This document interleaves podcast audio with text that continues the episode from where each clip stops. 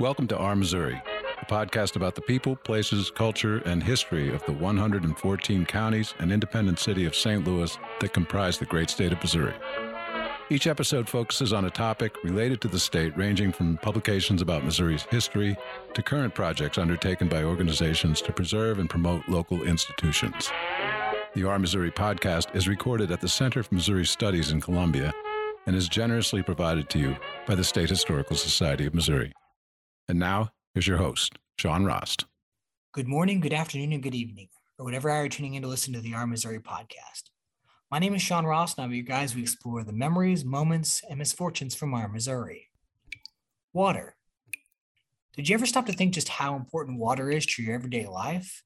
From health, sanitation, and nutrition to transportation, recreation, and cultural identity. Water is just as important today as it has been for countless people for generations. Whether it's the Mississippi River, the Missouri River, or the endless list of rivers, creeks, ponds, lakes, and even fountains that dot Missouri's landscape, this series is all about water. So, with that, let's dive right in to water and waterways. Our guest today is Alex Primm. He is a freelance oral historian who has spent over 40 years alongside the rivers, gravel bars, forests, and people of the Missouri Ozarks. His new book, Ozark Voices Oral Histories from the Heartland, was published by McFarland Books in 2022. Welcome to our Missouri, Alex. Thank you, Sean. Good to be here. Now, to begin with, uh, as we look at the, this new book that just came out, let's get to the origins here. Where does this interest for you in oral history originate? Where does it come from? It came from my work as a journalist.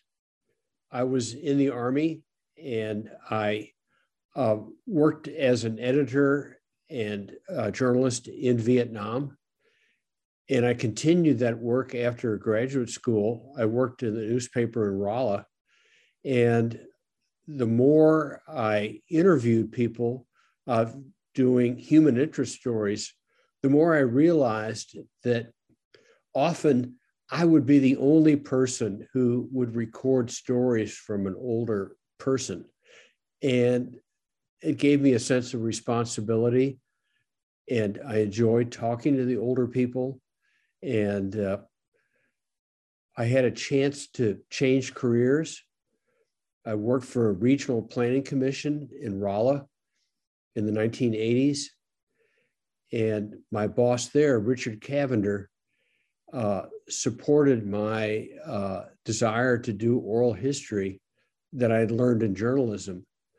So we applied for a grant from the Missouri Humanities Council and um, also got support from the James Foundation in New York that runs Meramec Spring Park. He was involved there uh, on the board. And um, so it was working for a government agency that got me doing uh, government funded oral history that's where it began. Now, as we think about not only your involvement with that, but also this book, Ozark Voices, talk about the decision to take, you know, 40 years of oral history and, of course, the journalism career and turn that into a book that we see now. I uh, was an English major in college, and I was always interested in literature. But I realized as a young man that I didn't have uh, the creative uh, potential, the drive, the vision to be a creative writer. Uh, I have friends who do a variety of different kinds of writing, but I never saw myself a, as a creative writer. Uh, my wife, however, said, You enjoy doing this oral history so much maybe you should turn it into a book. You're constantly uh, interviewing people, taking notes on the interviews I've had. You should get this material together. And I agreed after having done a, a number of projects over the years that it was something that that I could do and in some ways I should do there's people I've interviewed I really respect and found fascinating. And I decided to try to bring a manuscript together. And it was really a long project because I didn't want just a, collection of articles or uh, stories. I wanted a collection that would somehow have uh, a dramatic arc to it as uh, playwrights describe uh, how a theater piece has to come together. There has to be beginning, middle, and end. And that's what I tried to do in this book is to show how one person can develop a career in a new field. Oral history was just beginning as I entered the field in the 1980s. And I uh, so structured the book to be uh, a collection that highlights uh, a passage in uh, a really complex field, but one that, that's really quite simple. Telling stories is, is the basic element of, of oral history.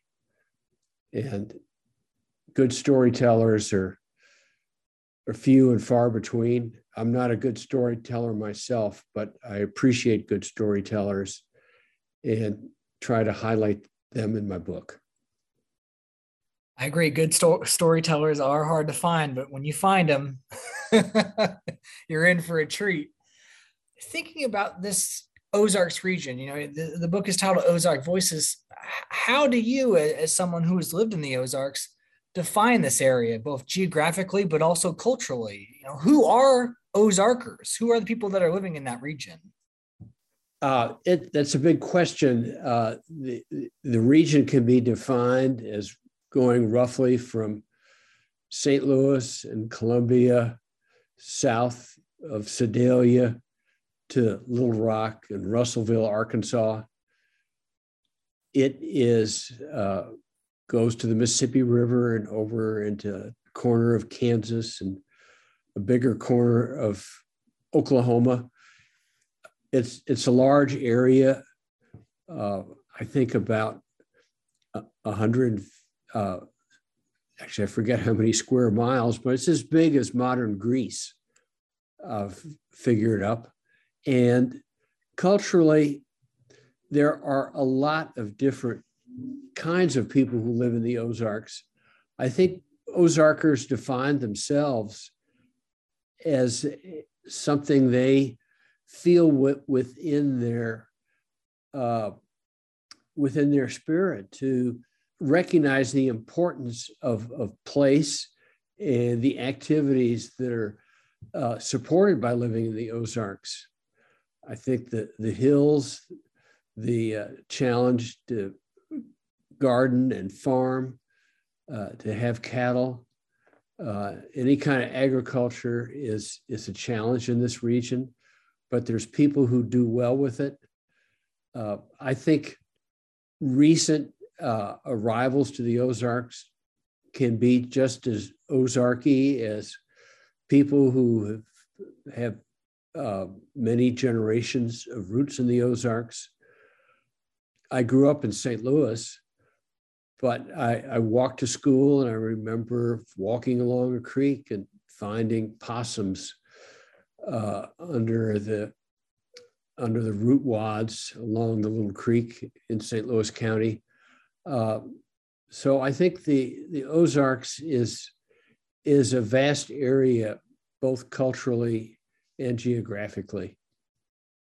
And let's dive into, into some of the key themes and key, key sections that emerge within your book. And I'm especially interested in starting off with uh, talking about kind of the Ozark Rivers and, and the project behind that. Where did that start and who were some of the people that you talked to? The grant to, to do that work came from the Meramec Regional Planning Commission. I worked on it for a couple of years altogether. And the idea was to do interviews in each of the six counties that were then part of the regional planning district and to get stories of how people use the rivers, why the rivers were important to people. And probably the most famous person I interviewed was Ralph Treehouse Brown. He was one of the first people to rent canoes in the Ozarks. He lived in a what he called a treehouse shack along the Huzzah Creek, east of Steelville, Missouri. He um, had a daughter who worked with him in the business, but he was really a one man band uh, in beginning with just two canoes and his brother. And gradually they got a dozen canoes and a partner in St. Louis who helped bankroll them. And he uh, spent his whole life into his late 60s renting canoes every weekend. Anytime that he wanted a canoe, they'd come to Scotia Bridge on the Huzzah Creek. And he uh, was such a enthusiastic storyteller. I worked with a musician from Rolla named Tom Shipley, part of the folk duo Brewer and Shipley. And we made a video uh, about Ralph called Treehouse, an Ozark story that you can still find on YouTube. That was funded in part by the State Arts Council. It's a half an hour. It was really meant for school kids to show how important schools, how important rivers are to people. Uh, I remember I was really impressed with a man from Gasconade County named George uh, Langenberg, who farmed on uh, Red Oak Creek uh, near Owensville, Missouri. And Mr. Langenberg studied the creek and he, he knew what kind of damage the floods could do to his farmland. And he was very careful to, to, to manage the, the timber growing along the river so it would allow the floods to, to continue downstream and not take away his topsoil. I think that's a very important interview. It shows how people need to respect and understand the river. Sometimes people have put old car bodies in the river to try to protect uh, from erosion, taking away some of their ground. And that's not really a good thing to do, apparently, in, in most cases. It's better to, to find uh, uh, natural ways to keep the channel the running down river as you want the, the water to move. So that's an important interview. It's six or seven pages in the book. I also interviewed uh, a wonderful guy from St. James named River Charlie Smallwood, who really valued his land too. He uh, he and his wife uh, made uh, sycamore syrup every year. They tapped their sycamore trees on the along the bottom, along the Meramec River, and I'd never heard of that before. But the sycamore is in the maple family, so it's just like uh, maple tree, maple syrup. Uh, there were many others I interviewed, and some of them are in uh, in this book, Ozark Voices. Now, you also did work, uh, as you've mentioned, with the U.S. Forest Service and, of course, the U.S. Geological Survey, uh, to name a few. Talk about some of the, the oral histories and projects you were working on with those groups. Uh, the Forest Service was the, the first group I worked with after uh, leaving uh, the James Foundation, where I was a curator of the Ozark Agriculture Museum in Meramec Spring Park. Um, I did a, uh, one summer of interviews uh, for an area in uh, Western Washington County called uh, Palmer. It's a town uh, near a series of lakes uh, that were created by the Tiff mining industry and the lead miners beginning really in the 18th century. The French were out there mining lead. And the next century, uh, the Anglos got into uh, digging tiff, uh, which is barite, a mineral that's used in the uh, drilling industry, and it was an additive for paint. Palmer was a really interesting community that uh, had one of the last big cuts of pine timber during the Depression. It uh, also was famous as a, uh, having some Civil War involvement. Henry Rowe Schoolcraft walked through the area. It's, it's a really uh, beautiful part of, of the Ozarks. And um, uh, I just documented as much of the history of, of Palmer as I could by talking to people. Uh, it w- was a really great opportunity. It's a long essay, also in there, seven or eight pages. Uh, another place where I got to do some interviews is south of uh, Potosi, uh, near off Highway 21, is a uh, Missouri natural area called Grasshopper Hollow. It's owned by uh, St. Joe Minerals and the Forest Service and the Nature Conservancy. And it is uh, a small hollow, maybe just uh, 100 or more acres, that has a um, has an unusual uh, geologic feature called a fen, which is a body of water that's quite swampy but it is uh, the geological layers keeps the, keeps the area wet. It's not really a swamp. It has unique plants in, in the fen. And it was uh, a favorite place for people to live in the 20s and 30s because they could have a, a big garden uh, along the, the sides of Grasshopper Hollow. And now there's no one living in the hollow. But I talked to people who who lived there and farmed and were involved in the timber industry.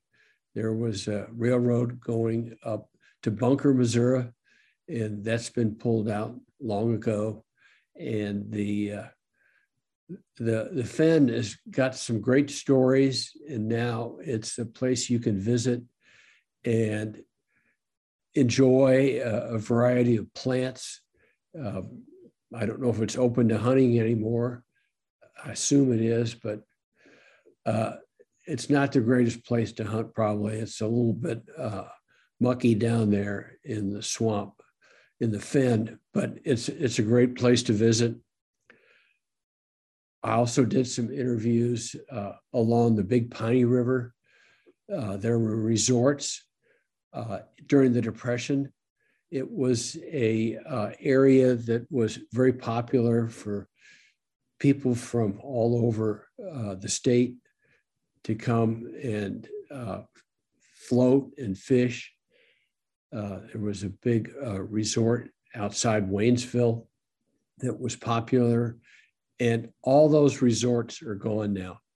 And the Forest Service wanted me to document some of the resorts along the, mainly along the Big Piney, but also did some interviews about the Gasconade River and the resorts there. So those are some of the main things I did.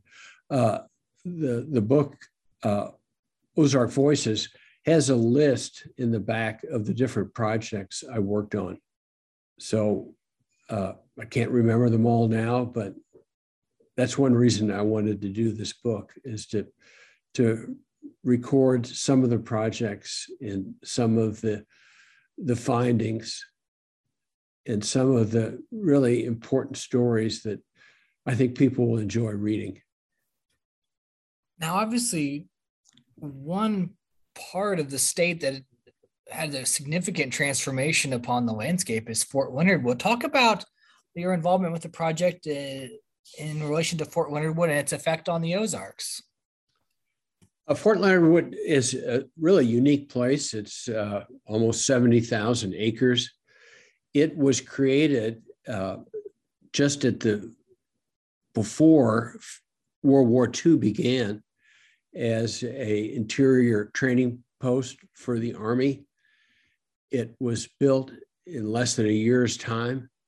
And uh, when the government uh, does construction, they uh, require that an archaeologist uh, assure that uh, prehistoric uh, resources of early settlement by native people or pioneers aren't damaged. Fort Leonard Wood in the 1990s became a larger training base. It now is involved in MP and law enforcement training, chemical warfare training, and uh, as well as uh, Army basic training. So it has expanded quite a bit as other uh, military bases have been reduced. Uh, they had to develop a, a history of Fort Leonard Wood as part of this expansion. They hired a historian named Steve Smith from South Carolina to do a complete history of that part of Texas County where Fort Leonard Wood is, Texas County and Pulaski County. So um, I worked with Steve uh, and gathering oral history uh, about the communities that were lost when Fort Leonard Wood was developed in 1941. I probably did uh, 30 interviews with people around Fort Leonard Wood. Fort Leonard Wood is really unique in that there are a lot of people who still have strong connections to the fort. There are several graveyards the Army has maintained. They've restored an old one room school uh, that was on the banks of the Big Piney River going through Fort Leonard Wood. So I'd have to give the Army high marks for uh, uh, preserving uh, some of the uh, remains of the people, the civilization, the communities that existed uh, in the land that they have taken over. They still have reunions of people who get together from remember the towns of there was a town called Palace, there's another town called Bloodland, Cookville was a town, I forget the other towns, but these people still have family roots uh, in Fort Leonard Wood. And Steve did a wonderful job in his book called uh, made in the timber. Uh, it was published by the Army itself, and copies are still out there of his of his book. And I have a section at the end of the book on oral history at Fort Leonard Wood. I, I really enjoyed uh, working there. You know, I had sort of mixed feelings about being in the Army. I was drafted and went to Vietnam. I had a lot of questions about that war. But as I've gotten older, I know these things are foreign policy is, is very complex. And uh, I've learned to keep my opinions to myself. And I was drafted, but the Army, in some ways, was a good experience. I met a lot of people who uh, were uh, very dedicated to serving our country. You know, in some ways, I think it would be good if we had the draft again. There's not many institutions where young men, young people rub shoulders with others from all over the country.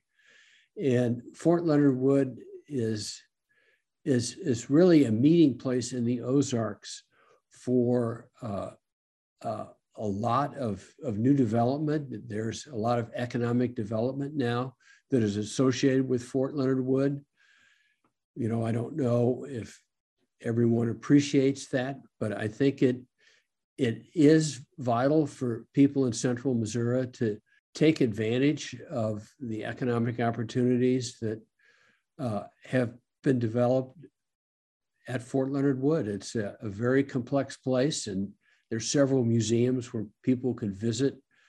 It's more than just a, a basic training place that was known as Fort Lost in the Woods. It's really no longer lost in the woods. It's an amazing place. And I was glad to have a chance to work there. Obviously, over the course of a 40 year career there in, in oral histories, uh, you have a lot of freelance opportunities, a lot of individuals you've, you've met along the way. Uh, talk a bit about some of the freelance oral histories that you that you feature in the book as well. You know, one man that comes to mind is the musician Bob Holt, who uh, lived outside of Springfield. He played with another musician named Art Galbraith, and I got to interview them both uh, for the State Arts Council. Uh, I was uh, an evaluator of for a program the State Arts Council still operates called the Traditional Arts Apprenticeship Program. And uh, Bob Holt had a, a young woman who uh, was learning uh, guitar and uh, square dance uh, calling, I believe it was. She was just very enthusiastic. I interviewed them at a, a country store that's still going for Monday night dance parties at McClurg, Missouri. And I interviewed uh, Art Galbraith at his home in Springfield. He was just a wonderful fiddle player. And the State Arts Council has really done a real service by uh, supporting traditional arts, whether it's fiddle players or duck call makers or traditional weavers. There's a, so many different things uh, they have supported. And when someone evaluates these partnerships, they're doing really a mini oral history. And that's what I tried to do when I worked for the Traditional Arts Apprenticeship Program. There's just uh, so many other people I can think of. I had a chance to interview, I'll mention uh, Jenny Webb Scudder. She has passed away, but luckily I captured the story of her family. They were in Willow Springs, Missouri. And uh, she really, uh, she and her husband worked for a church uh, but before she married uh, David, uh, she worked for uh, Congressman. He was a, a wonderful person who has, has, done a lot of things for Willow Springs. And uh, Jenny Webb Scudder is the kind of person who, who really impressed me with her uh, ability to, to relate to people and to, to serve her community through her church and, and through her family. She was a very welcoming person. And I still remember her as a special person. She had worked for uh, Representative Wendell Bailey. You know, she's the kind of person that maybe will never figure into a, a written history of, of the Ozarks or our state, but she is the kind of person that I, I really valued and I really tried to find people who were making a contribution that, that may not be recognized in other ways. I always look for people trying to do something positive. And Jenny Webb Scudder was, was really a special person. And we've talked a lot about the Ozarks and uh, about your substantial career with oral history. To close for today, let's talk about an oral history experience you know, with this being a series on water and waterways, along one of those Ozark waterways, something that you'll never forget. Yeah, I think uh, probably the most fascinating person I interviewed was a retired uh, school teacher who lived outside of Plato, Missouri. Uh, her name was Aline Hatch. She was her was in her 80s when I interviewed her and she was still very uh, vigorous. She lived along the upper Roubidoux Creek, and she had great feelings for that, that stream.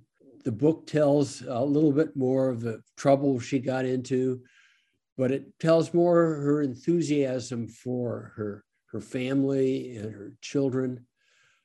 Uh, she was pictured on the cover of the Missouri Conservationist magazine uh, while she was in her 80s. She's pictured on the cover uh, sitting uh, in full camo with an arrow notched on her bow.